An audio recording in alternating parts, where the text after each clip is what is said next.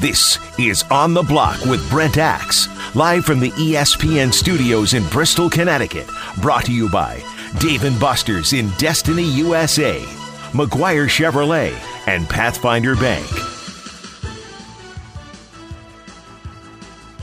Here we are, baby, from Bristol, Connecticut, home of ESPN. Brent Axe, Seth Goldberg, a guest here in studio who will join us uh, shortly on the block live from ESPN 437 7644. Brent Axe Media on Twitter if you'd like to get in touch with us here. Uh, certainly some more stories from behind the scenes at ESPN, what we've been up to on what's been a whirlwind of a day, but an amazing day here in Bristol. Uh, we've got Dianna Russini from NFL Live who's going to be with us here in about 20 minutes here in studio. Talk some NFL with her. Golic and Wingo at 5:15. We had a chance to sit down with them right after their show this morning, so we'll play back that chat for you coming up. We'll talk some Syracuse basketball. The draft is two days away.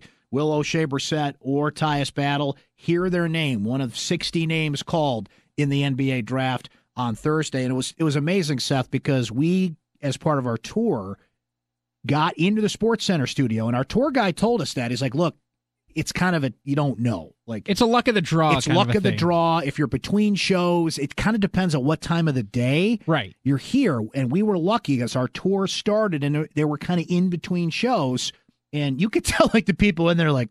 This happens every day. There's people coming in. We're wide eyed. We're gaga. We're like, this is amazing. This is unbelievable. We left and David Lloyd like walked in probably right after right us after to go do. Sports Center. Yeah. and it's like that's his office. That's just like what he does. But when we were in the Sports Center studio, they, this I'm going to tweet out the picture. They, this giant photo graphic of Zion Williamson. Yeah. and there it was in this big Sports Center. It's I can't even describe how you know big you it was. if you watch Sports Center like ever, right, and you know the big vertical pictures that Yes. they have kind of in the corners of their studios, it was one of those, and the whole thing was just Mammoth. Zion Williamson. Now think how big. Zion Williamson is, like on your phone. I Now think the put him in the uh, biggest studio you can think of. I think that made him uh, smaller. Actually, It did I think the photo made him smaller. and it said right there in the studio, two days away from the NBA draft. And they're in they're in hyperdrive here. We've been walking around the content, what people would talk. There's 13 monitors in this radio studio we're in now. So we're in the radio wing of Bristol. The Golic and Wingo studio is I could throw a tennis ball at it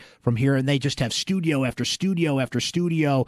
And the main like ESPN studio, we're going to talk about it with Dianna in a few minutes. The NFL Live studio Amazing. was incredible. I just can't even describe to you how cool that studio was. So more on that. We'll talk some NFL with Dianna. We're going to talk, as we mentioned, some NBA draft coming up. But glad to see this guy guest on the show recently. You can follow his work on Twitter. You can follow his work on the digital pages of nunesmagician.com. Chris Jastrzembski's with us here. What's up, Chris? What's up, Brent? What's up, Seth? Good to see you, buddy. Good to see you guys here. We got It's a lot- always nice putting faces with names. Yes. By the way, yes. Yes, it is. Absolutely. So I would encourage you to follow Chris for his lacrosse content. But Chris works here I at do. ESPN. So I'd just like to hear the stories about how did you arrive here and, and do you remember your first time, Chris? Because our first time's been amazing. I do. Um, first time was actually kind of like ten months ago to the day. Kind So of I somewhat recent, Five, yeah. five days ago was I think my tenth month anniversary. So I got in, had a nice little summer after I graduated from Syracuse.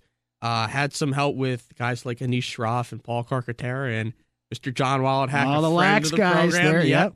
Um, obviously they worked at ESPN or work currently there. They helped me get like some recommendations in.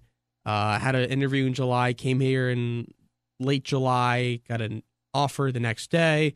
Came in in August. Had our little HR rookie training camp. Trained a couple days, and right in the, right uh right in during that week, I got thrown into digital highlights. So pretty much things you see on the app or the website. A few months later, it was doing highlights in Sports Center, which I'm doing tonight. Uh, now I'm doing hockey, our hockey show in the crease on ESPN Plus, helping out with our boxing show, Max on Boxing, which is hosted by Max Kellerman. Uh, lacrosse, obviously, which is a big help. And then I actually just started being a staff member on the Midnight Sports Center a couple days ago on a Saturday. There's how many employees here? 6,000 or A lot. so. It's incredible to see all the people doing what they do. But that's it. Like everybody has a purpose. They know what Mhm. they're doing. So, like tonight, for example, you're going to be assigned to a game Mhm. for Sports Center. So anything we see involving that game, you know, you've got your hands on it. You've cut the highlights. You've logged it. What's that process like? Tell us what it's like to just, I mean, just sit there. That's what people say. Like, how cool is it to work at It ESPN? is, you yeah. sit there and, and you watch a game Uh-huh. and do it. But there's there's work involved and there's dream. important things going Yeah, on. so we're pretty much the ones that are going to tell the story of this game.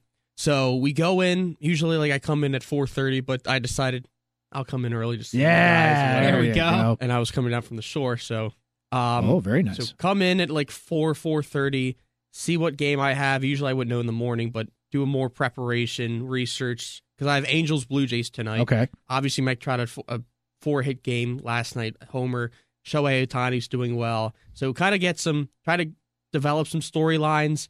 Uh, talk with my highlight producer. Will be uh, a really good guy and a really creative guy that I've worked with so far. Uh, discuss maybe some high, some little storylines we could develop, and just hope that this game is really good. And that way, we, that'll be on Sports Center. That way that'll be on you know Scott Van Pelt or whatever. Um, a couple weeks ago, we actually had a Pirates Braves game, which that was the day after the Josh Donaldson got hit by a pitch and charged the mound. Uh, we actually used a little bit of that, but ended up being back two back to back home runs by the Braves in the bottom of the first. And to tell that story a lot more, we had all four home runs kind of like in each box.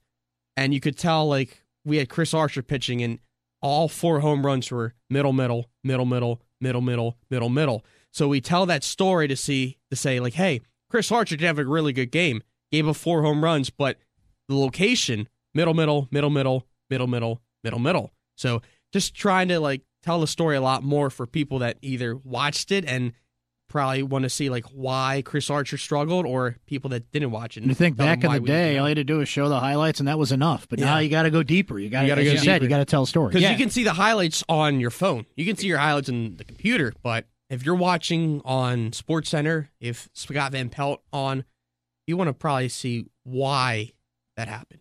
Yeah, you know, we were talking about this earlier when we were going through the studios and, and how guys, uh, you know, might get highlights and see them for the first time as, as they're going Yeah. out to air. Uh, you know, for you, when you're sitting back there cutting the highlight, how like cognizant are you of that? And is it like what kind of like a, a kind of a rush almost is it? Like, hey, I've got my highlight cut. These guys haven't seen it yet. Let's go get them the Shohei Ohtani home run that just happened five minutes ago. Yeah, so if it's something like that, we have this room called One Play. So we would let's say like my game starts at like eight, and Sports Center comes on at eleven, and I'm on like in the A blocks, but we know my game's going to be going on. So me and my highlight producer would be talking to the actual show producer in their like one of like the show control studios.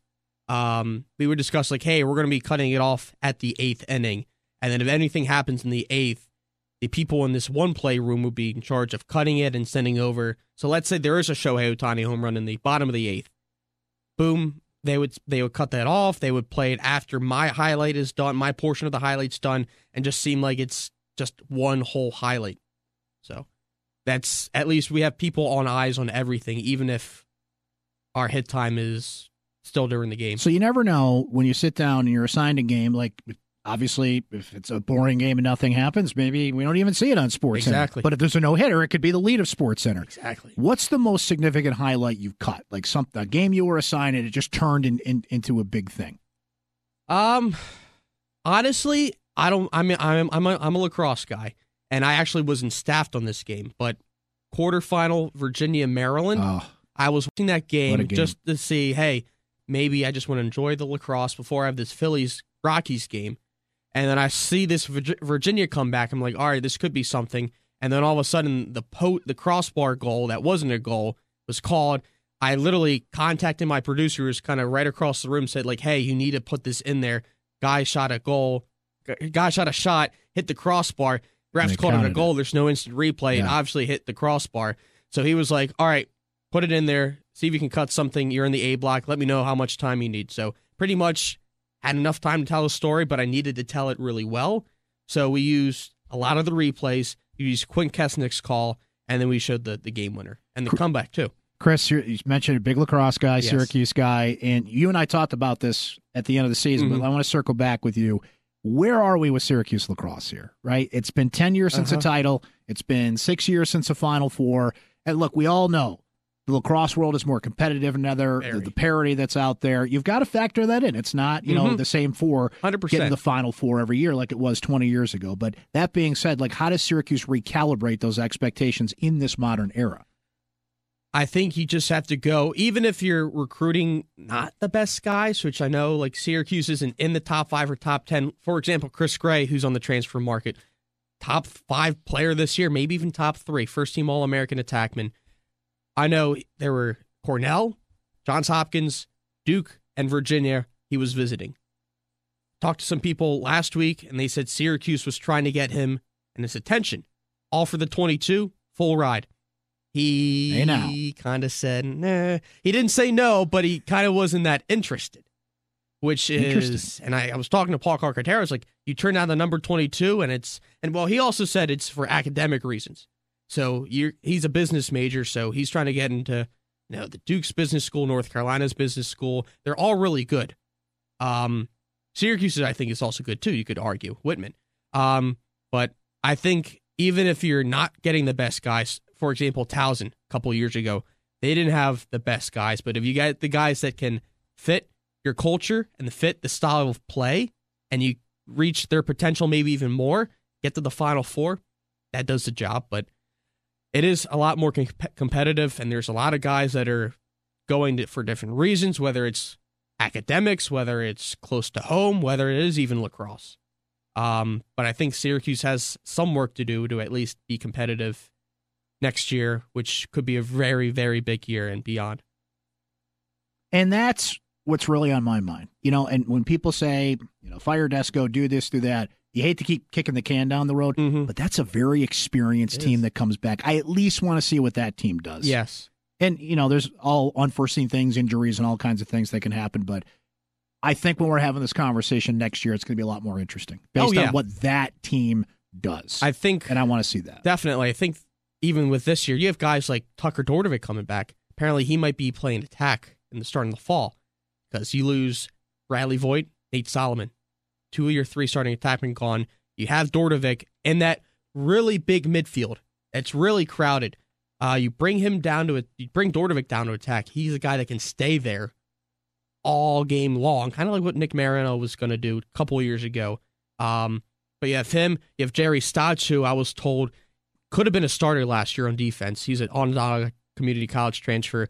He was fighting for some time, got injured before the season began with a leg injury, but he will be a good guy on defense. You have him, Nick DiPietro, who redshirted last year.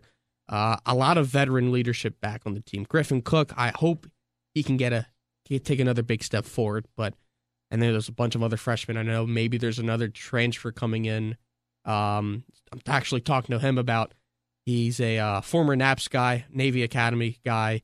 He, I think, wanted to change, but he's always he's opening his uh, commitments again. So, all right. Well, follow Chris on Twitter. Follow Chris on NunesMagician.com. It's great to see you here yes. in Bristol, my friend. When we said we were coming, Chris was so excited, and I'm glad that you know, you came into work early so you could hang with us here in studio. I mean, and what what an office you have here every day. What a, what a fun place. office. This is incredible. Chris, thank you so much, my friend. Thank you, Brett. Chris Jastrzembski, we are going to break on that note when we come back from NFL Live. NFL reporter Dianna Russini is going to be in studio with us. You're on the block, ESPN Radio, live from Bristol.